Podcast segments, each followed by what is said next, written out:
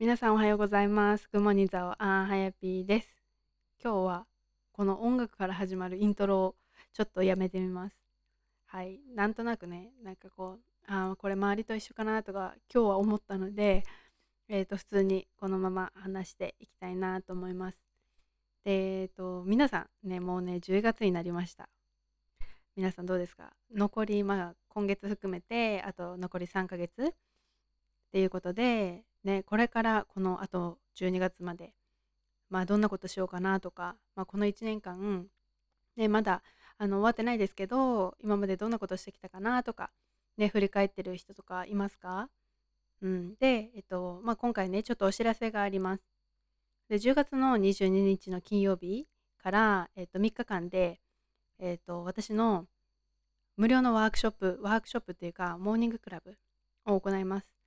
でこれは、えっと、今回はあのね自分のちょっとビジネスっていうか自分のやりたいことをこう形にしたいっていう思いがある人に向けた、えっとモーニングクラブ3日間のモーニングクラブを開催しようと思っています。でこれは、えっとビズビジネス、えっとモーニングクラブっていう風にちょっとねあの名前をしています。うん、でまあモーニングクラブっていう名の通り朝の7時から、えっと、この3日間やっていくんですけどそうあのね私もそうだったんですけどこうね自分の好きなこととかやりたいことっていうのが皆さんの中で今ありますか？ねこういうふうに私はお菓子だったんですけどお菓子のことやりたいなって、ね、これがなんか仕事になったら楽しそうだなワクワクしそうだなって思ってることがあるかもしれないんですけどでもそれに対して周りからね、まあそれは大変だよとか、これでお金稼ぐのはね、難しいよとか、ね、一人でやるの？とか、大変だよって。なんかこう、やってもないけど、こう周りに言われてて、あ、やっぱりそうだよね、大変だよねとか思ってたり、あとは自分はね、まだまだ修行が足りないとかね、思ってて、ね、本当はね、なんかもうすでにこう誰かにあげてたりとか、こう自分の感性を褒めてくれる人とかってたまにいたりするんだけど、でもそれに対してなんかこう自分自身で自信が持てなかったり、うん、する人でね、でもね、本当にこれはね、やりたいんだよなーって、こう心の奥底にある人のに向けて、これをじゃあどうやってビジネスにしていくかっていうのを、えっ、と、私が教えていきます。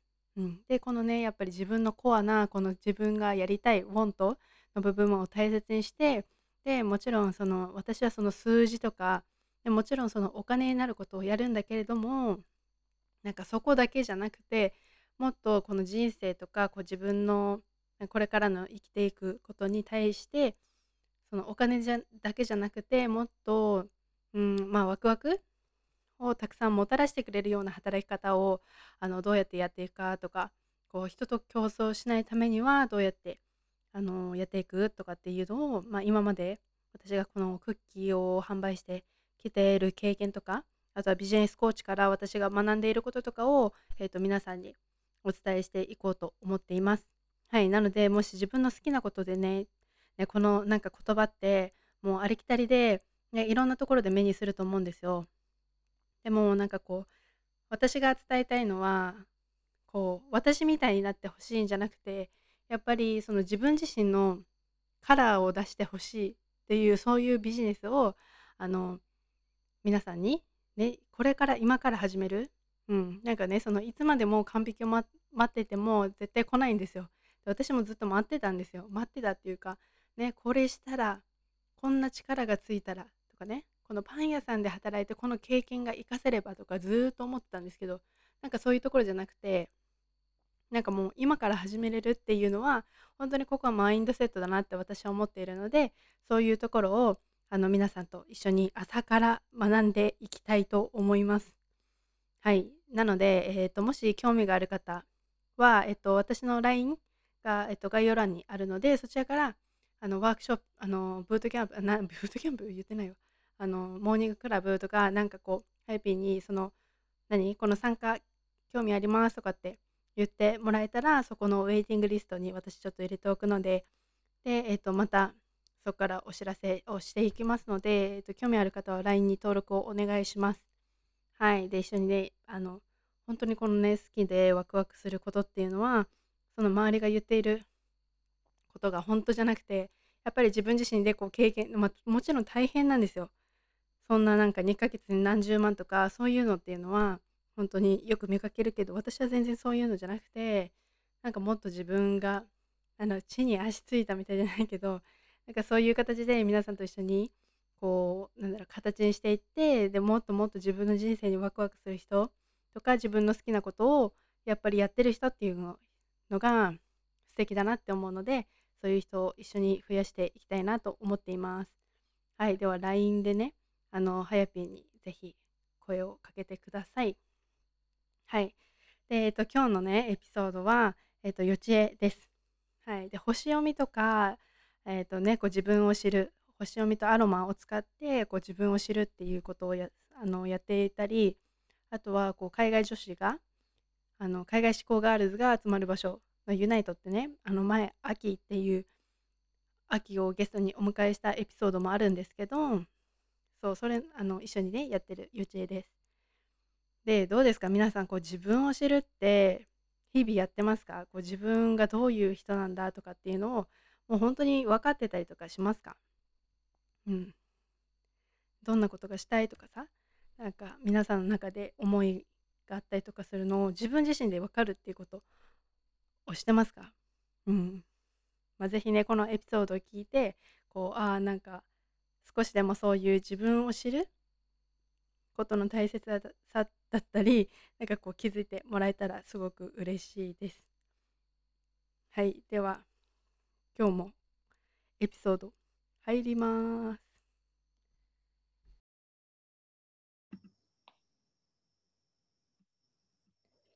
はい、えーと、今回のゲストは今あの星読みと自分習慣で夢を叶えるガイドと海外志向ガールズがつながるユナイトの運営をしている幼稚園に来てもらいました。おはようございます。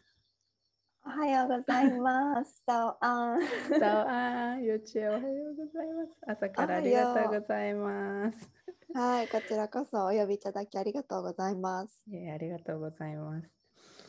そうあの幼稚園が今そのうなんだろう星読みのガイドとあとユナイトっていうその海外志向ガールズがつながる場所を運営してるんですけどそのこの間星読みあの乙女座の 新月の、うん、あのなんだなんだっけ？願い事書くそう願い事書く。会でしょ。ダサ い名前のやつ。させてもらってダサくない？いいすごい。そう書き書き会に参加して本当に。そこもねちょっと今日なんかいろいろ聞きたいなって思ってるので今日はよろしくお願いします。うん、はいよろしくお願いします。はいじゃあちょっと早速なんですけどあの幼稚園のあの自己紹介をちょっとこのリスナーさんにしていただいてもよろしいですか？はいえっと、はい、さっきねはやぴーが言ってくれた通りなんですけどえっとあえっと幼稚園と言います。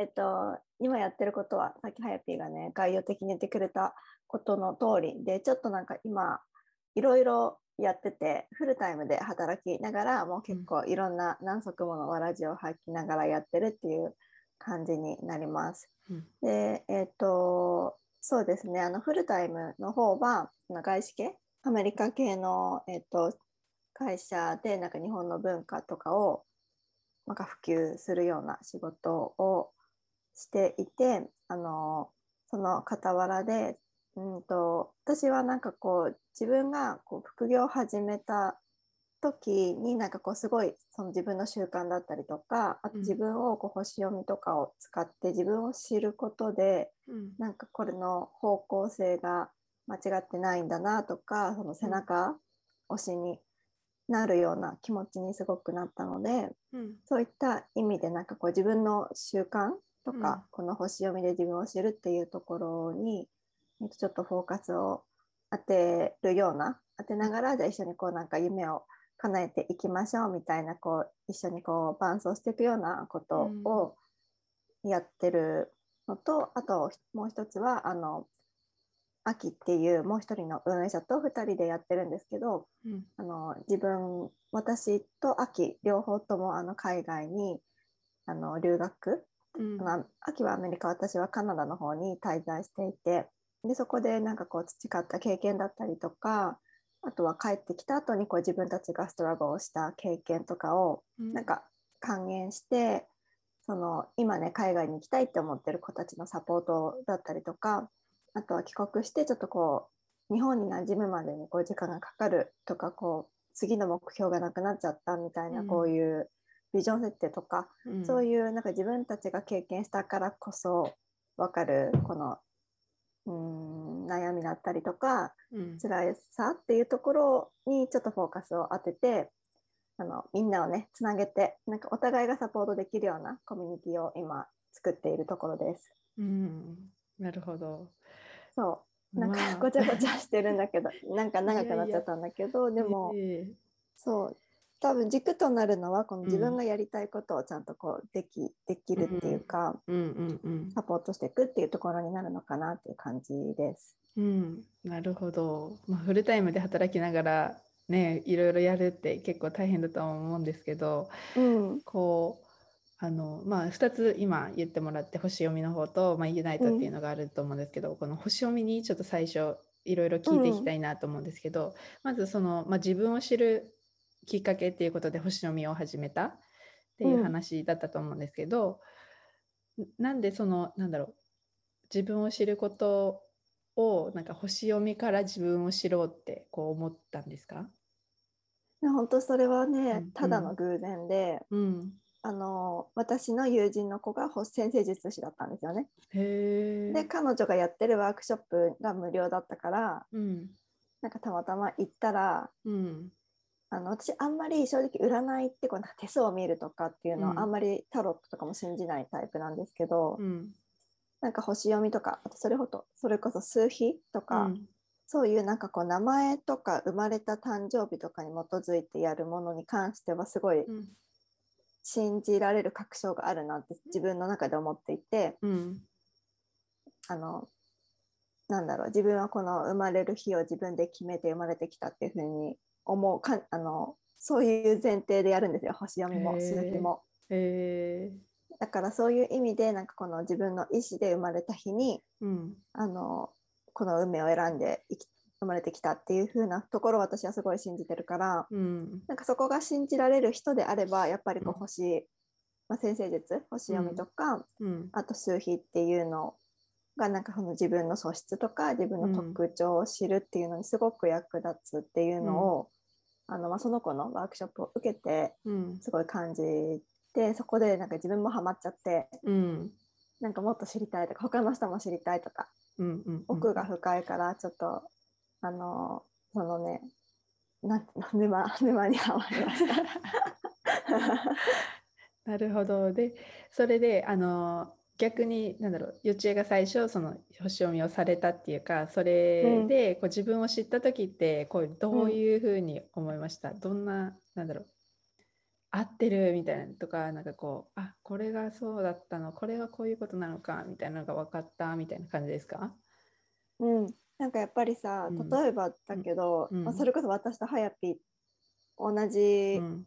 まあ、出身同じ県じゃんたまたま、うんうんだけどうんうん。別にその人たちが全員同じ性格なわけでもないしさ、うん。なんか年齢が例えば一緒で同じなんだろう同じ地域出身とかの子でもみんな同じ性格してるわけでもないし、例えばクラスでなんであの子だけこういうようななんて言うんだろう真面目すぎることをなんかちょっと不良,、不良っていうか、まあ、そういう子がいるとした時に、うん。なんでこの子はこうなんだろうみたいな。やっぱりうん。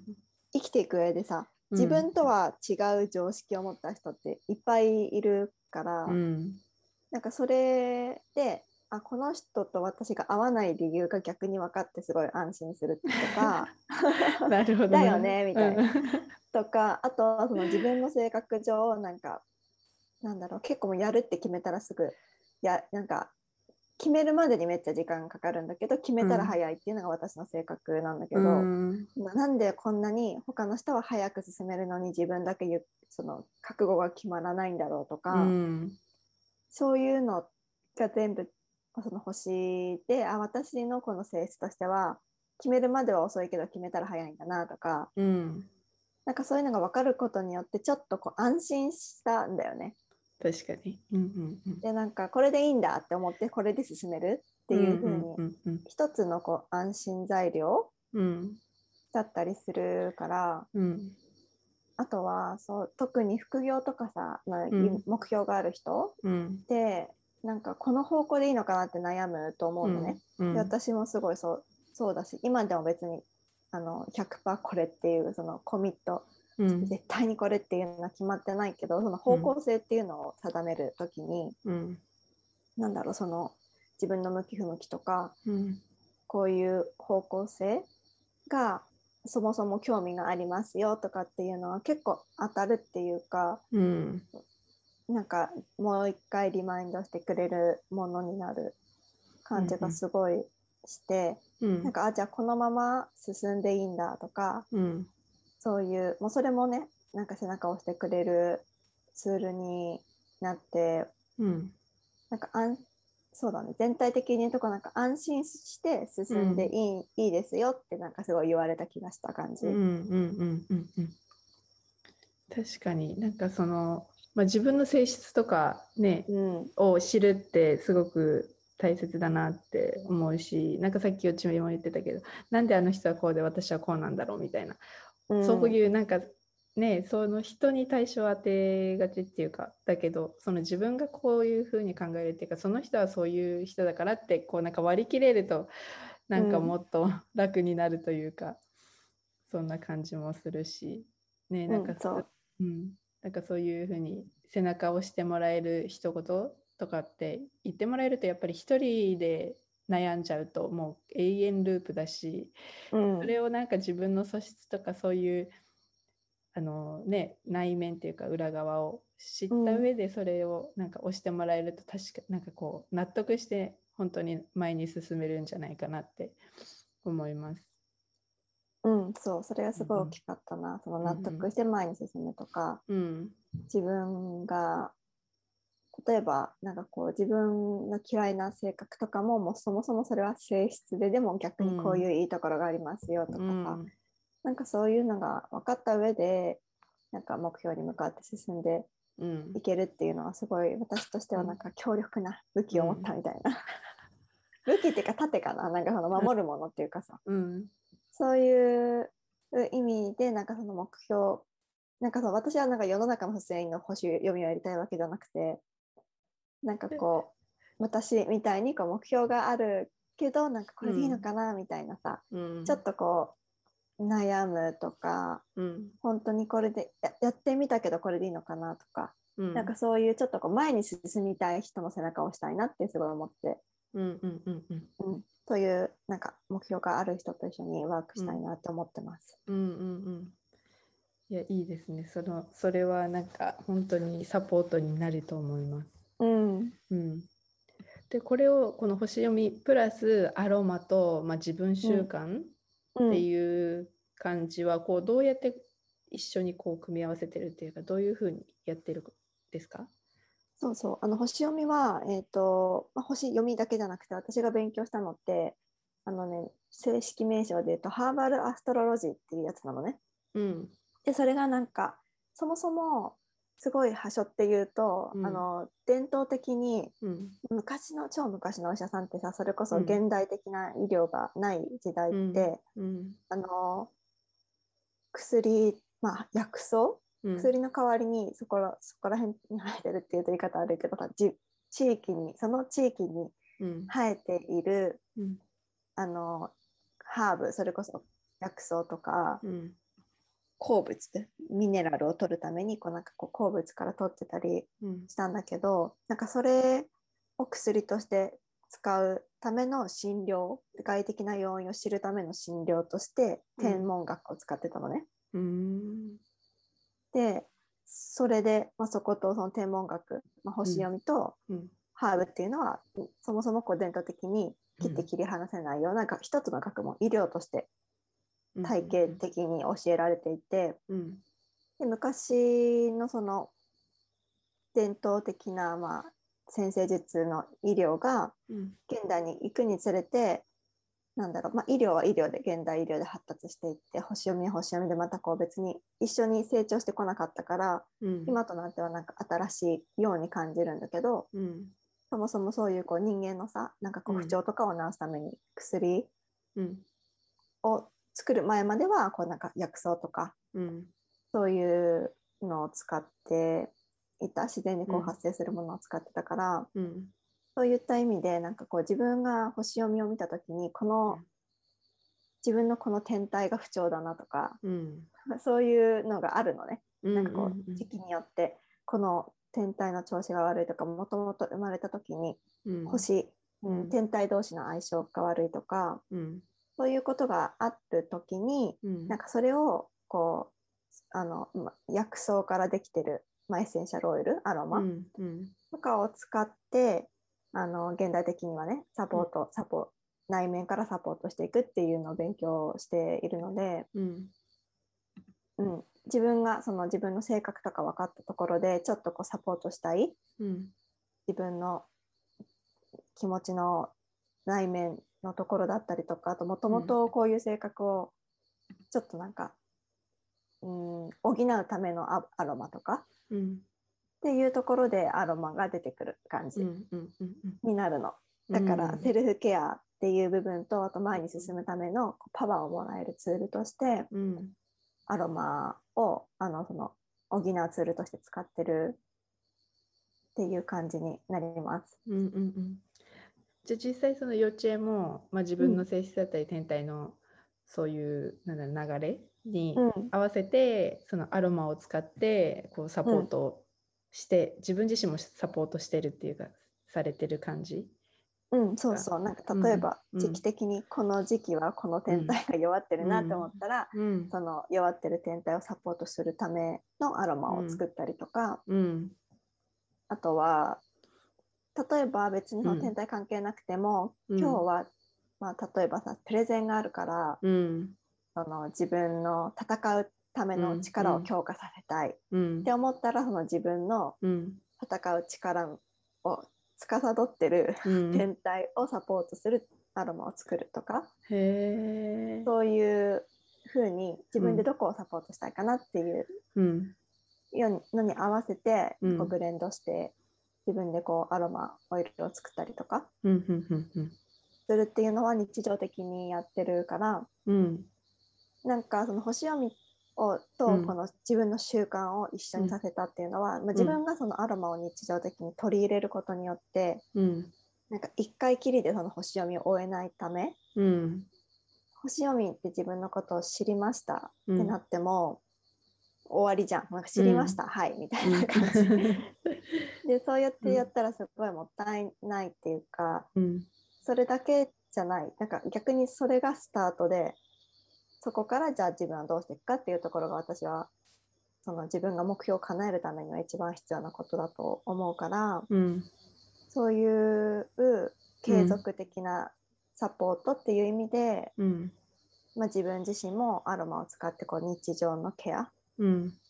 天体をケアすることもすればちょっと不調、例えば頭痛いからペーパーミント使って、ね、あのうん。ケアしようかなっていうような、うん。うん、体調的なケアもするし、うん。あとはこう精神的なケアとしてなんかこう、それこそジャーナルとかうん使って、あの自分が目標としてで自分がこういう性質だけど分かっただけじゃなくてそれをやっぱさ、こう継続していくためにうん。あの目標を毎日さ見直したりとか、うん。フォーメーションをしたりとかっていう時間をなんか総合的にパッケージとして作ることで前に進めるかなって思ってるからうんだからね全部あの私の中では結構パッケージ感っていうか前に進むためのパッケージみたいなうんうんうん。イメージでつなげてるのはそういうなんだろう星読みを一日だけで終わらせずにちゃんとこう、継続してうん。ちゃんとこう目標を達成するために使っていきたいなっていう感じです。うんうんうん。でも私もなんだろうその匂いフェチ なので、うんなんか自分が最近、まあ、私はアロマ初心者っていう感じなんですけど、うん。もう本当になんかあ私はドテラを使ってるんですけど、うんうん。ドテラの香りって本当になんかししなんだろうなフレッシュっていうかうん。あの私は本当にそういうの好きだなと思ってやっぱりそれでアロマってすごく癒されるんだなっていうのが私最近の気づき。うんそうそうそう。私はなんかそこまで取り入れられてないんですけど、でもなんかこれがあったらすごくいいだろうなっていう感じは今してる感じなんで、うんねそれでなんかそういうなんだろう不調とかそういう出来事に合わせて使うともっとなんか自分自身がリラックスして自分自身に戻れるのかなってちょっと話聞いてて思いました。うん、そう、私もさ、アロマ、どちらも使ってるし、あとうん。他のそういうこう、メディカルグレード、うん。ちょっとこう質が良くて体につけることができるオイルを使ってるけど、うん。なんかそういうオイルをさ、ちょうんっとでもこう手元に置いておくことで、うん。気分を変えたい時に匂いも変えれるし、うん。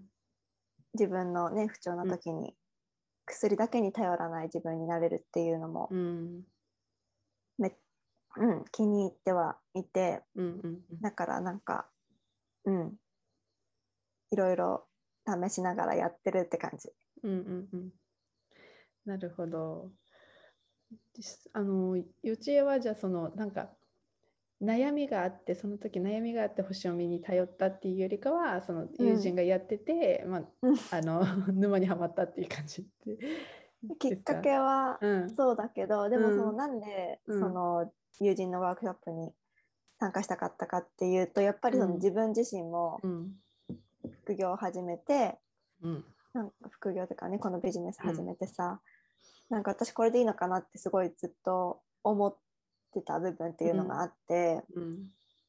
だからやっぱりなんか特別にこれっていう悩みがあったわけじゃないけどなんかこの将来に対する目標はあるん。だけど、うまくいってない感じがするっていうさ、そういうなんか漠然としたうん。悶々としたうん。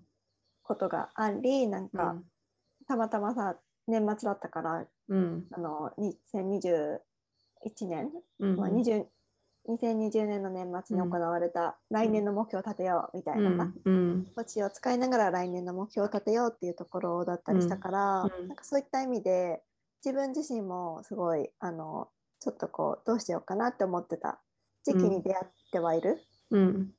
から、なんかすごい助けられたかなと思う。んうんうん。なるほど。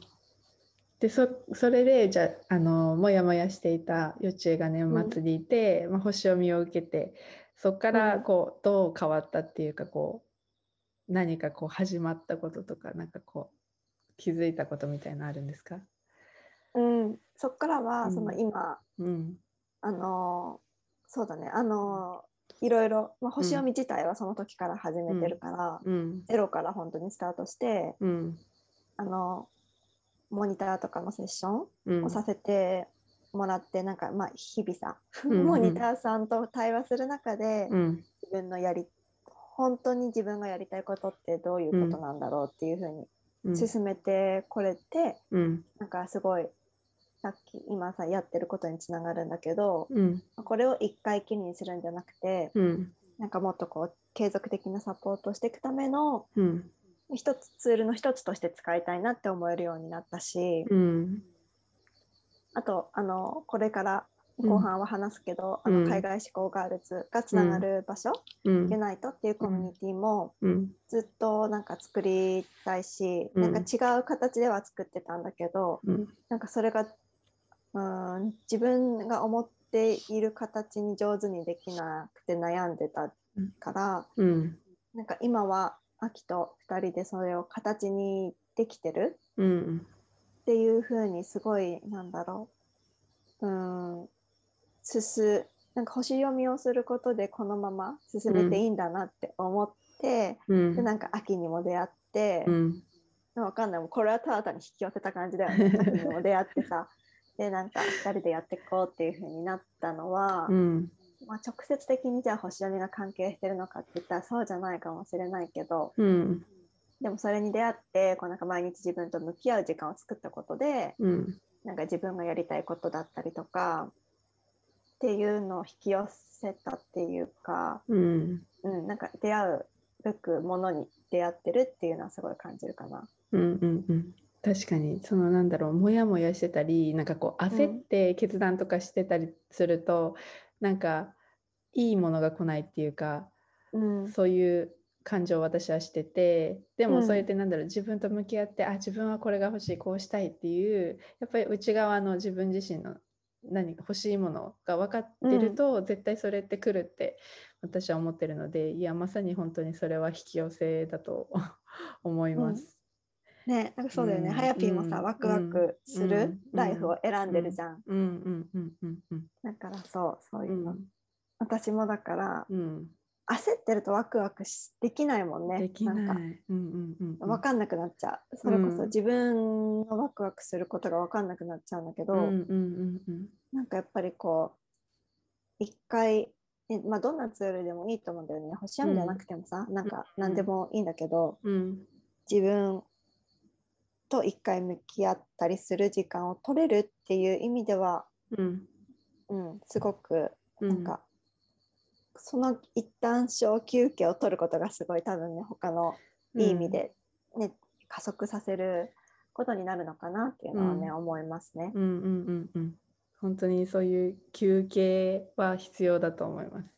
うん。うんうんうんなるほど。じゃあそれでまあ今ねそのさっきも言ってくれたけどユナイトっていうのをやっていて、まあ、その海外志向ガールズが集まる場所を今作ってるわけなんですけどうん。その幼稚園自体もまああれですよね留学に行ってる。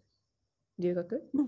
だっけ？そうカナダに行ってます。うんうん、それもあれなんだっけ？普通に学生で行ったわけじゃなくて社会人になってからうんうん。行ったんですよね。そう、うんうんはやぴんと一緒だよ。学生時代に。行かなかったから、うんうんうんうん。社会人になって行った口です。うん、それはなんでその学生の時に、まあ、行け行けなかったっていうか行かなかったんですか？学生の時に行かなかったのは、うんもう私はねあの、友達が好きすぎてうん。なんかお部活っていうかまあサークルをやってたのね友達と。でうん。そのサークルを自分たちがちゃんと作り上げて、自分たちの代でうん。一緒になんかこう最後に作り上げる大会があって、うん。この大会を一緒に作り上げて一緒に引退したかったっていう気持ちとうんうんうんうん。あと私はあの教育の学校じゃないんだけどエクストラで教育の課程を取ってたので、うんうんとね、そうやって学校1年行くことによって卒業が1年遅れるうん。プランにしかできなかったからどう頑張っても、うん。なんか学生のなんか教育課程を取ってない人だとうん。あのただ単に1年交換で帰ってきてうん。そのみんなと一緒に卒業するっていうのもできるんだけど、私はそのみんなと一緒に部活の引退をしたかったのとうん。卒業ねエクストラで1年伸ばすのが嫌だったからっていうのが、主な理由です。なるほど。じゃあでもそのなその時でも、まあ、心の中には、まあ、海外留学したいっていうか海外に行きたいっていう思いはあったんですか？あったしなんかだからこそこう短期のなんかうん。学校の夏休みとかうん。使った短期留学っていうのは、うん。学生の間に2回行かせてもらってるんだけど、うんなんか、うん、なんか長期で行きたいっていうふうにすごく思ってたかって言ったら意外とそうでもないかもしれない。うんうん。なるほど。じゃあその社会人になってその、うん。まあ、仕事して会社で働いてる中でその思いがこうあやっぱり海外行きたいなって思ったきっかけは何ですか？うーんそうだね、うん。本当に一番大きなトリガーってなったのは、うんあの震災があって、うん。福島のさはい。その時に私東京で働いててうん。すごい、まあ、結構高層階だから揺れたの、うん。でなんか隣のビルとかめっちゃ火事とかなってさ、えあー私このまま死ぬんだってマジで思ってさ軽なんか諦めたの。なんかあさよならと思って、うん。えー。私の人生さよならみたいなさ。本当に。でこのビルがパキって折れるかこの日がこっちに死ぬかみたいなうん。そういう感じをすごい感じてうん。あなんか人ってなんかうん。明日が来るって思っちゃいけないなって思った、本当にうん。明日来ることない時あるんだみたいなうん。すごい謎のこのリアライズみたいなのして、うん。でもうまあ生き延びたしうん。普通に生活日常生活にね、うんなんとか1年後とかね戻れたじゃん。うん。その時にやっぱりえやりたいことやっておこうって思ったのがすごい大きなトリガーではあったんだけど、うん。でもその前からあの私海外一応さ、うん。あの英語英文学科だったからうん。英語使いたいと思って入社して採用してもらった会社が海外と取引をしてる会社だったから、うんあのうん、フィリピンとかタイの子子た人たちが私の最初のクライアントさんだったんだけど、うんその人たちがなんかすごいその人たちと話すのがすごい楽しくてお客さんだったんだけど、うんでも思った以上に自分が英語できないなってすごいその学生の頃には思わない場面ですごい思うようになってうん。だからそういう悔しいもっと喋りたいこの人たちとっていう思いがうん。結構多分小さく毎日あ積み重なってうん。いっててうん。そのトリガーでっかいトリガーがさっき喋った大きいトリガーがあってうん。あこんなにじゃあ思ってるんだったらもうねずっとやり,、うん。やりたかったしうん。ずっと学生の頃もチャンスがなくてできなかったけど、うん。海外に長期で留学して英語ちゃんと喋れるようになってうん。なりたいなっていうふうに思った。この長い、うん。多うん。分長いこういろんな下下積みっていうかさうん。積み重なった思いっていうのがあったのかなって思う。うん。うん。なるほど。じゃあその時に、まあ、その仕事を今やってる仕事を辞めて、まあ、海外に行くっていうのに対してはなんかこう不安みたいなものはなくこうあやりたいし行こうみたいな感じでしたか？まあ多少はあったけど、うん。なんか一回そうやってうん。なんかいつ死ぬか分かんないと思っちゃったら別に何も怖いものってないなって思ったの、命あるしと思って、うん。うん。うん。うん。だからそこはすごいラッキーだったかもしれない、逆に。に。うんうんうん。なんかそういうところまで追いうん。詰められ、まあ言い方がうまくできないけど、うん。そういう究極の状態うん。を経験したからこそ簡単に決断できたけど、うんまあ、簡単とはいえやっぱその帰ってきた後どうしようっていう不安はあったけどさ、その何にもないうんうん。状態、そのうん。すごいエクストリームな経験とか、きっかけがない人にとっては、うん。やっぱりその帰って社会人でうん。仕事を辞めて、うん。帰ってきた後どうするんだろうって思ううん。悩みっていうのは少なからずはね、あったけどね、うんうん。私の場合は簡単だったかな。なんかうん。命,、命より 命よりみたいなさそういうもううん。スケールが大きい話になっちゃったから、うん。自分の中でね。うん。なんかうん。いやでも私も同じ考えでなんかその私はまだ学生だったんですけど被災した時は、でもなんかこのなんだろうな自分の好きなことやらずに生きてて本当になんだろう地震だってそうだし、まあ、変な話交通事故とかいろんなことがあっていつね今は元気だったとしてもいつ病気になるか分かんないしってなんか私もそこでなんかあちゃんと自分の人生生きなきゃいけないみたいに思ったのが、やっぱりあの自信だったなって思うから、うん、でも本当にあれがあるとあれがあるとって気づかされるっていうか、ね、ちょっと笑い話ではないけどでもねもったいないなってこの自分の好きなことをしないっていうのは。うん。うん、なるほど。じゃあその行って、まあ、帰ってきて、まあ、ちょっとちょっとねその帰ってきたらどうしようみたいな不安はあったっていうことことだったんですけど、まあ、帰ってきてから結構大変でした？それともなんかなんうまくこうちゃんと就職もできてみたいな感じだったんですか、なんかうん、そうだね。はために見たら、うん。帰ってきてうん。すぐに就職できたし、うん。大変じゃないって見えるうん。と思うんだけど、うん。でも自分の中ではうん。すごい大変で、うん。あのそもそもまず帰ってきたくなかったけどもうビザの関係で帰んなきゃいけないっていう状況があるから、うんまだカナダなの心は。心はまだカナダに置き去りにして体だけ帰ってきたっていう感じうんだったし、うんなんか就職もうんなんかそれこそ最初の頃はうん。もうなんか2年も3年もカナダにいて、うん。親になんかうん。安心してもらえる就職先にしようとかさやっぱ思うわけ、謎に、うん。うん。謎にそこでレールに収まろうとする私うんがいて、うん。なんかちょっと自分がっていうよりかは、うん。あのなんだろうここだったら親も納得するかなみたいなさ。うん。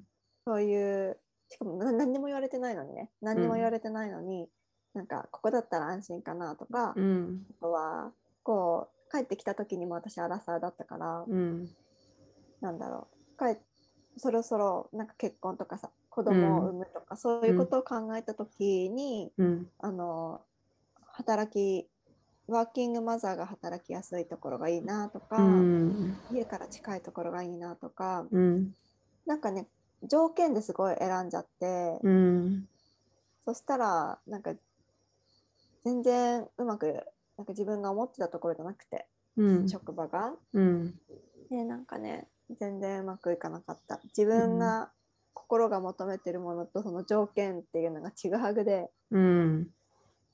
あの就職すぐできたけどすうぐん。やめざるを得なかったかな、なんかその体心がもうついていかなくなっちゃって いやでもなんか絶対そういう人いると思ってなんかその条件とか、あなんかこの時間だから働けるとかその自分がやりたいとかそういうことよりもその会社がどんな待遇でとかそういうところで選ぶ人って全然多いんじゃないかなってうん。思うからねなんか。でそれでその後はこう自分の心っていうか自分がしたいことをクリアにしてまた別の会社に行ってって感じですか、その後、うん、私結構その引きずり期間が超長くてさうんうんうんうん その後もうん。なんかなんだかんだすごい、もうとりあえずやる気なくなっちゃって、うん。人生に対して、うんなんかもう何がしたいか分かんなくなっちゃってたカナダでうんもうこうやりたいこと全部やったし、うん。でももうなんならもう向こうに戻りたいってすごい思ってたから、うん。こう日本で生きていく楽しさみたいなのが全然その時なくて。うん。でなんかねとりあえずでも生きていけないじゃん働かないことには、うんうんだからとりあえずやる気ないけど、うん。家そこもまた家から近いっていうだけの理由で選んだ次の職場にうん。行って、うん。でもその間になんかもう前の会社がダメすぎてうん。一回もうとりあえず何も考えない転職とか次の就職をうん。考えずに一回私は休憩を取らないとダメだと思ってうんでもす仕事をそれこそ何も考えずに辞めてうん。でなんか一回カナダに行ってるんだよね、うん。1ヶ月ぐらい。うんうん戻りに。戻ってうん。なんかちょっと整えようと思って自分うを、でそのそう行く直前にたまたまさ転職活動うん。とりあえずなんか、うん、リクナビみたいなところに登録だけしとこうと思って、帰ってきてからやればいいやと思って、うん。登録だけしたらうんなんか本当にたまたまね家から歩いてうん。15分ぐらいのところがうん。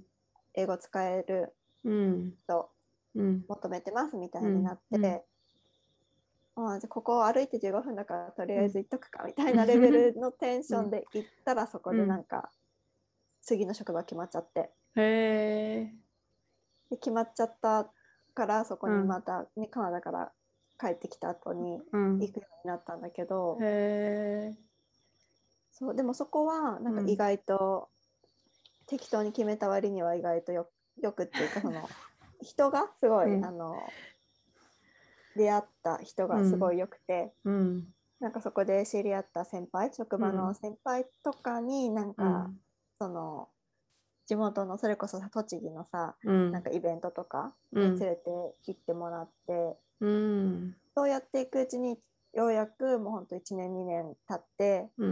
なんかこうみ、うん、未来にっていうかこのうん。日本で何かその何コミュニティに入って何かをやるとか、うん。未来にに対してちょっとこう目を向けれるうん。ようになったからなんかそれはすごい良かったなって思う。その人に出会えたことが。うんうんうんうん。なるほど。人との出会いでこうなんかもやもやというかそんな感じが晴れていった感じですね。そうすごいちょっとずつだった。だからすっい。ごい時間かかった。こう立ち直るまでに、うんうんうんうん、立ち直るなんか失恋したみたいだけどさ。でもあのやっぱりそのなんだろう。やっぱね日本と海外だとやっぱこういうなんだろうな雰囲雰囲気っていうかこう習慣だったりいろんなことが違うし、ね、向こうがこう楽しくなって帰ってくるとそういうギャップとかいろんなことにまあ悩むんじゃないかなって思うんですけど、まあ、そういうのを、まあ、ユナイトの中で幼稚園と秋があのサポートをしてくれていると思うんですけど、うん。まあえっと、前秋にもインタビューしていてで多分あのその秋の悩みとかこう秋がサポートしたいところと多分幼稚園がこう思ってこれをサポートしたいっていうところがあの違うかなっていうのが私の予想なんですけど、うん。うちはどういうこういう海外志向って言ってるんですけど、まあ、どういう人をなんだろう助けたいみたいな思いがあるあってこう始めてるというかやってるんです。うん、そうだね。私はうんやっぱり、うーんまあうちうちのっていうかユナイトのさ対象としてるのは2パ,、2パターンのうん。大きくくくると2パターンの人がいて一つはその留学に行きたいと思ってる人。うん。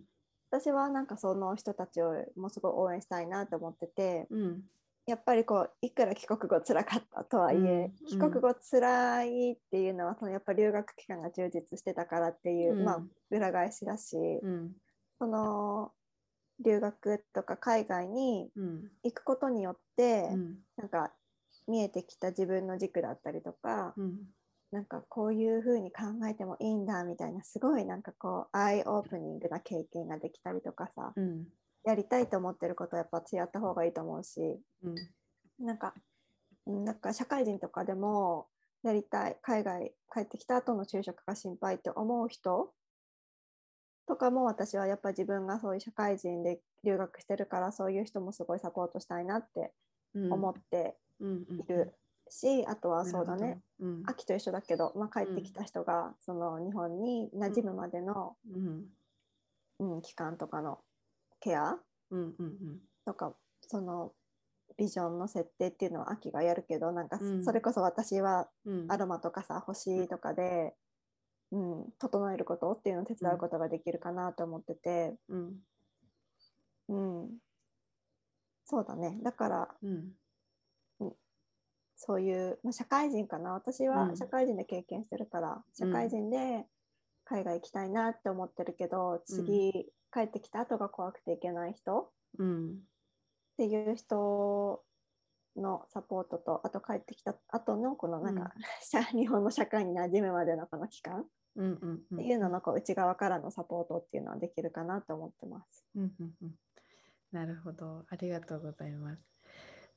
なんかその今、じゃあユナイトとその星読みと、こう自分が今本当に心からワクワクする好きなことをやってる幼稚園だと思うんですけど、うん。自分の好きなことをやっている時の自分っていうか、こうやるメリットというか、なんか幼稚園からありますか、やるメリット？メリットっていうか。かやっぱりこの自分の好きなことをやれない人が多いと思うんですよ。このいろんな理由があって、まあ仕事が忙しいとか、ねもしママだったらママのことが忙しいとか言って自分のそういう心の声、自分はこれがしたいこれが好きっていうことをなんか続けれなかったりとか、うん。これは仕事にならないから諦めるとか、なんかうそういうふうに、ね、自分が本当にそれをやってる時心がワクワクするのにそうじゃなくて、ね、さっき言ったみたいになんか家から近いからみたいなそういう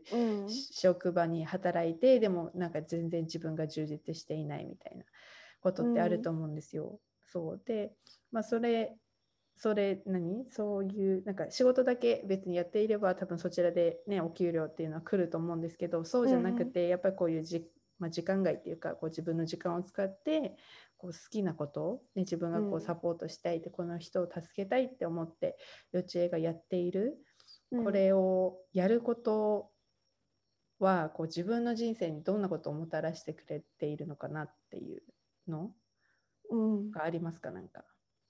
すごいいい質問ですね。すごい答えなんかうまく答えられるかわかんないんだけど。うんうーんそうだね。なんか人生ってなんか一つじゃないなって思ってて。うん。なんか私フルタイムでそれだけやってる時ってうん。家と会社とうん。家と会社とみたいな、そういうなんか往復。往復でなんか人なんか世界が広がんないなってすごい思って。うんうんでも固定副業とか、まあ、うん。新しいビジネスだったり、うん。別にさ副業じゃなくてもいいと思うんだよね。ボランティアでも何でもこう、うん。自分がやりたいなって思ってることにうん。そこの場に入ることによりうん。なんかそういうことにワクワクできる人同じような人に出会えるっていうのがうん私はすごい大きな、うんついてくる特典だと思ってて、うん。うん、なんかやっぱりさ自分がやりたいと思ってることをうん。例えば自分一人でやっていくとそれがなかなかできなかったりとかするんだけど、うん。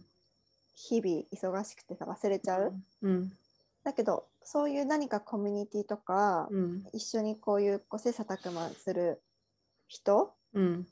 に出会うことによってなんかうん。より楽しくなるっていうか、よりそれがなんか深みが増していくし人生もなんかすごい深みが出てくるかなってすごい思って、うん一つだけの世界で生きる必要はないと思うからうんなんかねそのうんなんか私にとってはそういうのね人の出会いとかそのうん。人の出会いによって引き起こされるまたこの人生が一段深くなるようなうん。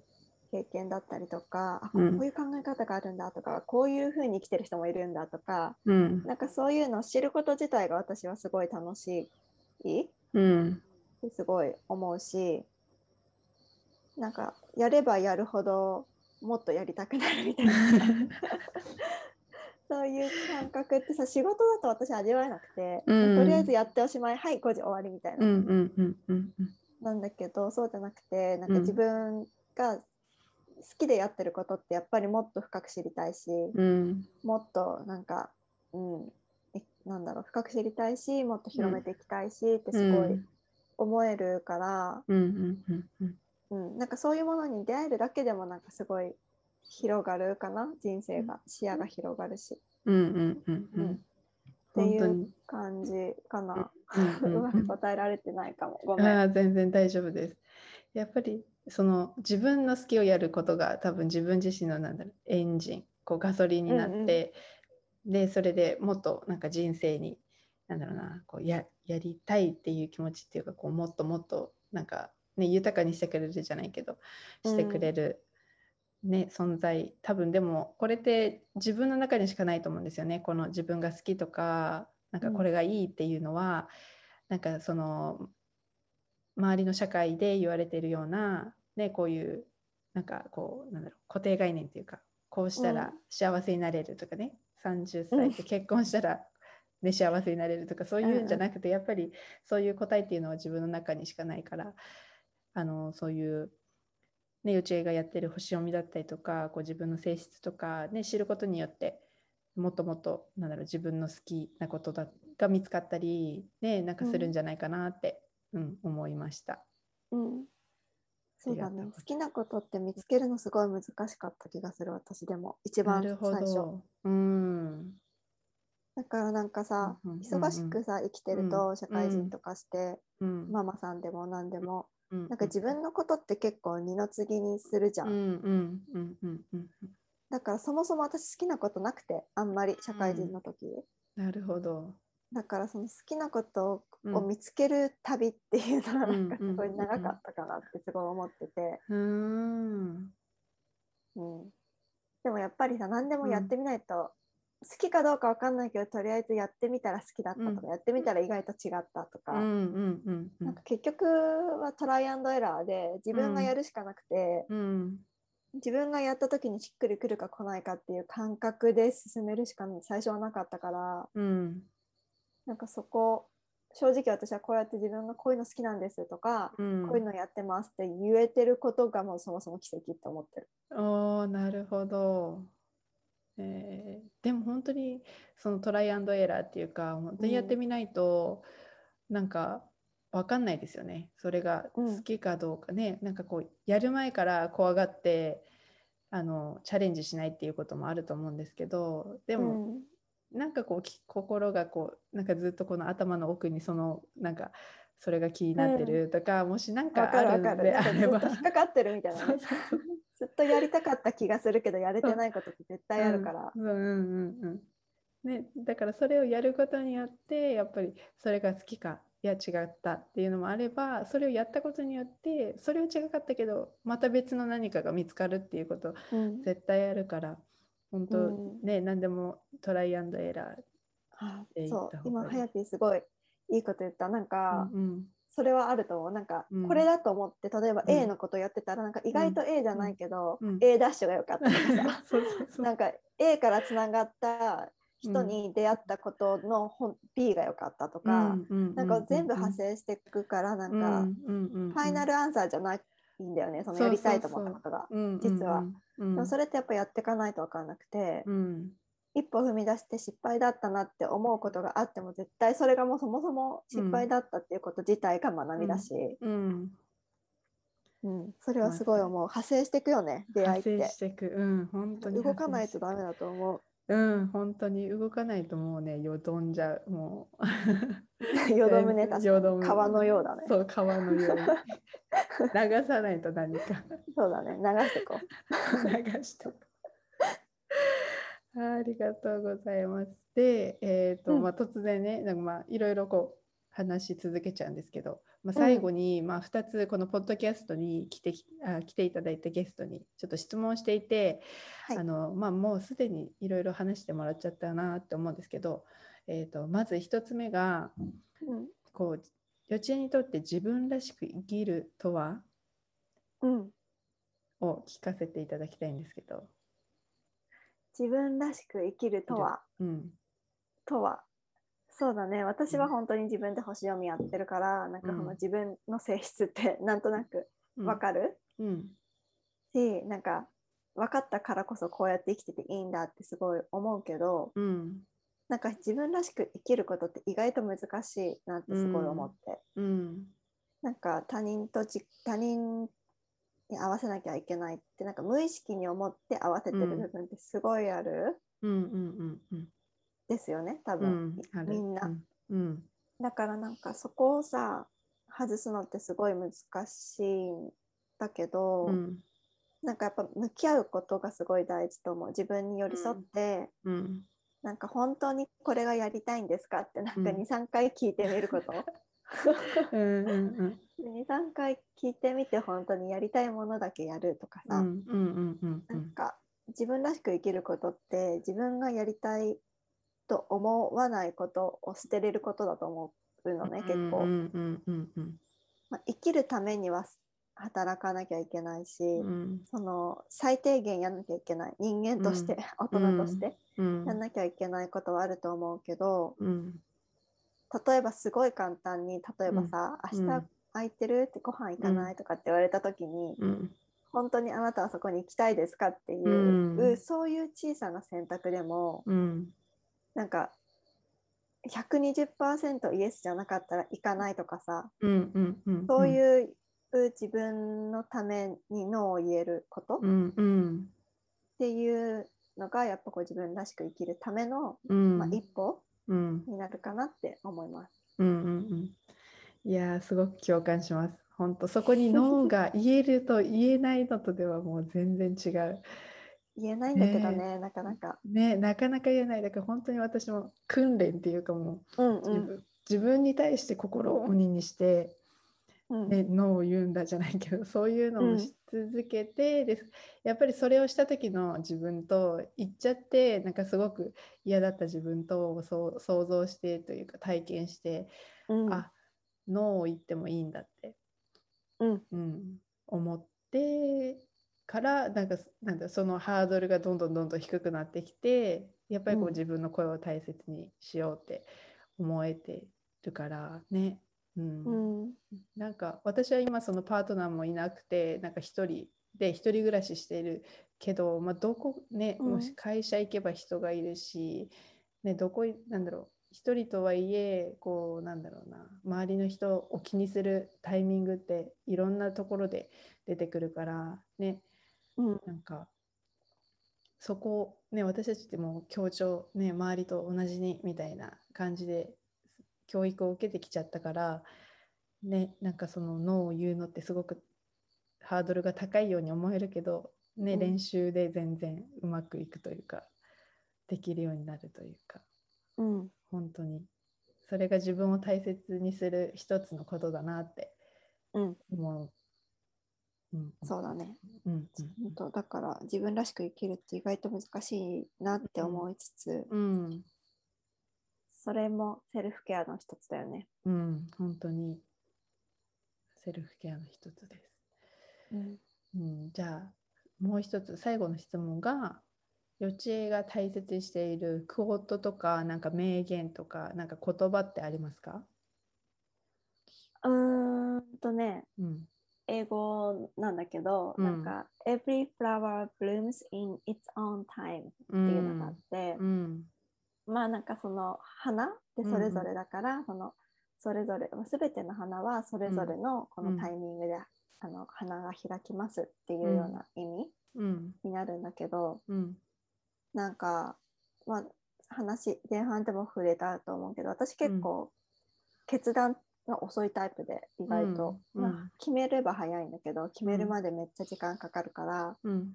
なんか用意ドンで始めた時に、うん。私より先にもうゴールしてる人とか いるわけ。うん。なんかまあゴールしてるように見える。私から見たら。うんだからもうやっぱ隣の芝は青いじゃないけど、うんうん。他の人はもうあんなにこんなに進んでるのに自分だけうんなんか一歩も進めてないって思うタイミングって本当にたくさんあるうんうんのね。うん。だけどは始めたらちゃんと目標に向かって、うん私他の人の目が気にならなくなったら自分が集中してるサインだなって思うんだけど、うん。なんかそこまで行くのに時間がかかるんだけどなんかそれがもう本当にそれでいいんだよっていうのをねうん。自分にいつも言い聞かせてる。うんうんうんうん。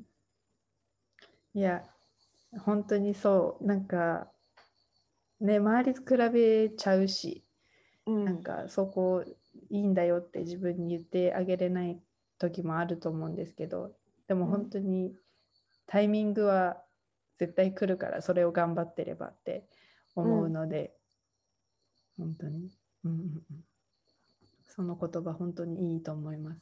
ねめっちゃいいよね。うん。なんかやっぱ、いろんな事情があるじゃん人って。うんうん。だからさなんか見えないところでめっちゃ努力してるのかもしれないし、うん見えないところでなんか例えばさ、うん。すごい機嫌が悪い人とか、もしかしたらその人すごいなんかただ単のうん。バットで、なうん。すごい悪い日なのかもしれないし、うんなんか人って知らない自分たちが見えないところでももちろん人生があるけど、なんかそこにまでこう想像を及ばせうん。ることがすごい難しいんだけど、うん。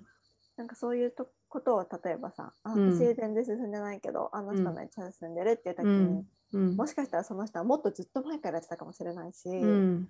ネットワークがもしかしたらあったかもしれないし、うん。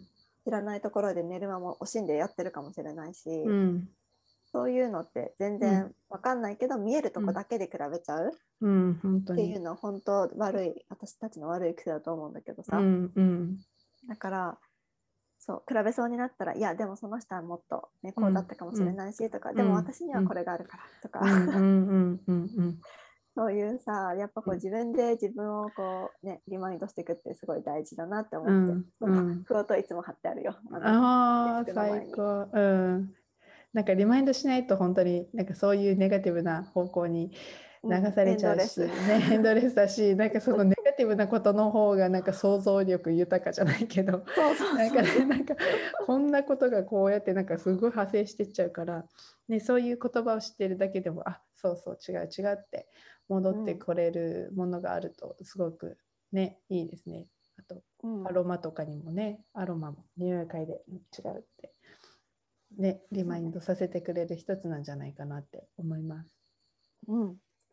そう自分がなんかさうん。副業でも、目標うん。何でもいいんだけど、何かこうやりたいものがあるときにさうん、なんか絶対立ち止まるタイミングってある、うん、からなんかそういう時になんかこうクオートでも、うん。アロマでも、うん、なんかヨガでも瞑想でも何でもいいんだけどうん、なんか自分がここに帰ってこれるっていうツールをさ3つぐらい持っとくと安心だよね。うん、確かに。そどれかはワークするだろうみたいな。う。うん。ね、それもなんか自分を知るっていうののうん一つな気がする。なんか自分が好きなものを知るとか、ね、これがもし言葉じゃなかったり、なんかうん何でもいいと思うんですよね。その自分に戻ってこれるっていうのは、その音楽なのか、ね、なんか自分の好きなことをするなのかっていうのは、いろいろその人によって違うと思うんですけど、まあ、それをね、知ってると本当になんか楽になるというか、うんいいと思います。うんうんうん。ありがとうございます。じゃあ、もう最後に、えっと、ん。幼稚園とこうこの話を聞いて幼稚園とつながりたいなと思った方は、インスタグラムが一番ですか、そうですね。うんうん。えインスタが一番総合的にやってる感じなんですけど、うん。あのツイッターも一応やってるのでうん。どっちでもなんかツイッターはうん。海外志向のうんうん。やつをメインでやってて、うんインスタは、まあ、ユナイトもやってるし、うんあとこの星読みのやつも、うんまあ星読みとか自分習慣っていう意味でも発信をしてるので、どちらでも大丈夫です。はい、わかりました。じゃあ、幼稚園のアカウントと、あとユナイトの、えー、とインスタグラムのアカウントは概要欄に、はい、ツイッターも概要欄に貼っておくので、そちらからぜひ皆さんチェックしていただければなと思います。お願いします。はい。じゃあ今日は本当にお時間ありがとうございました。はい、こちらこそありがとうございました。はい楽しかったです。ありがとうございます。じゃあまたお話ししましょう。はい、ありがとうございます。す。はい皆さんどうでしたか？なんかあのーやっぱり結局自分自身のことを知るとか自分自身がしたいことっていうのを分かんないとあの幼稚園の話でもありましたけどこう周りのねまあ誰も何も言ってないけどこういう社会の言っているような言葉をなんか気にして、ね、こうやったら親が安心するんじゃないかなとかそういう言葉ってなんとなくね自分なんか言われてなかったとしてもなんかこう暗黙の了解というかなんかこう頭の中にある言葉みたいなのってありません？ねそういうことを気にしてやっぱりそれで選んでいくとなんかこう自分が辛かったりとかなんかこう自分自身が満足しなかったりっていうことがあると思うんですよね。うん、だからそのやっぱり自分を知るね、自分が本当に何がしたいのかとか何が欲しいのかとか、ね、こういう人生を送りたいとか、ね、今までなんか考えてなかったかもしれないけどそういうことをなんか考えてみるっていうのも本当に一つだしその幼稚園みたいにそういう人のサポートを受けてこう自分の性質自分自身がなんかかなんかこうこう起きた出来事とかに対してやっぱり自分にこうなんだろうな矢印を当てるっていうかあ自分ができないっていう風にこうなんだろう直接的にその原因っていうのが分かんないものに対してこう自分が悪いみたいな風に捉えがちかなっていう風に思うんですよね。だからそういう風になんかこう自分が悪いんじゃなくてやっぱりそういう人の、まあ、得意もあるし苦手もあるしなんかそういうのもなんかこう客観的に分かることでなんかもっと自分のなんだろう自分自身をもっとよく活かせるその方法っていうのもなんか分かってくるんじゃないかなっていうふうに思いました。うん、だからこうやってあのもう本当に私もその大学で就活する時に一人でなんかこう自分の強みとか、ね、良さとかっていうのを、ね、考えようと思ったけど本当に全然もう自分自身に対してはいキッチンのタイマーが鳴りました。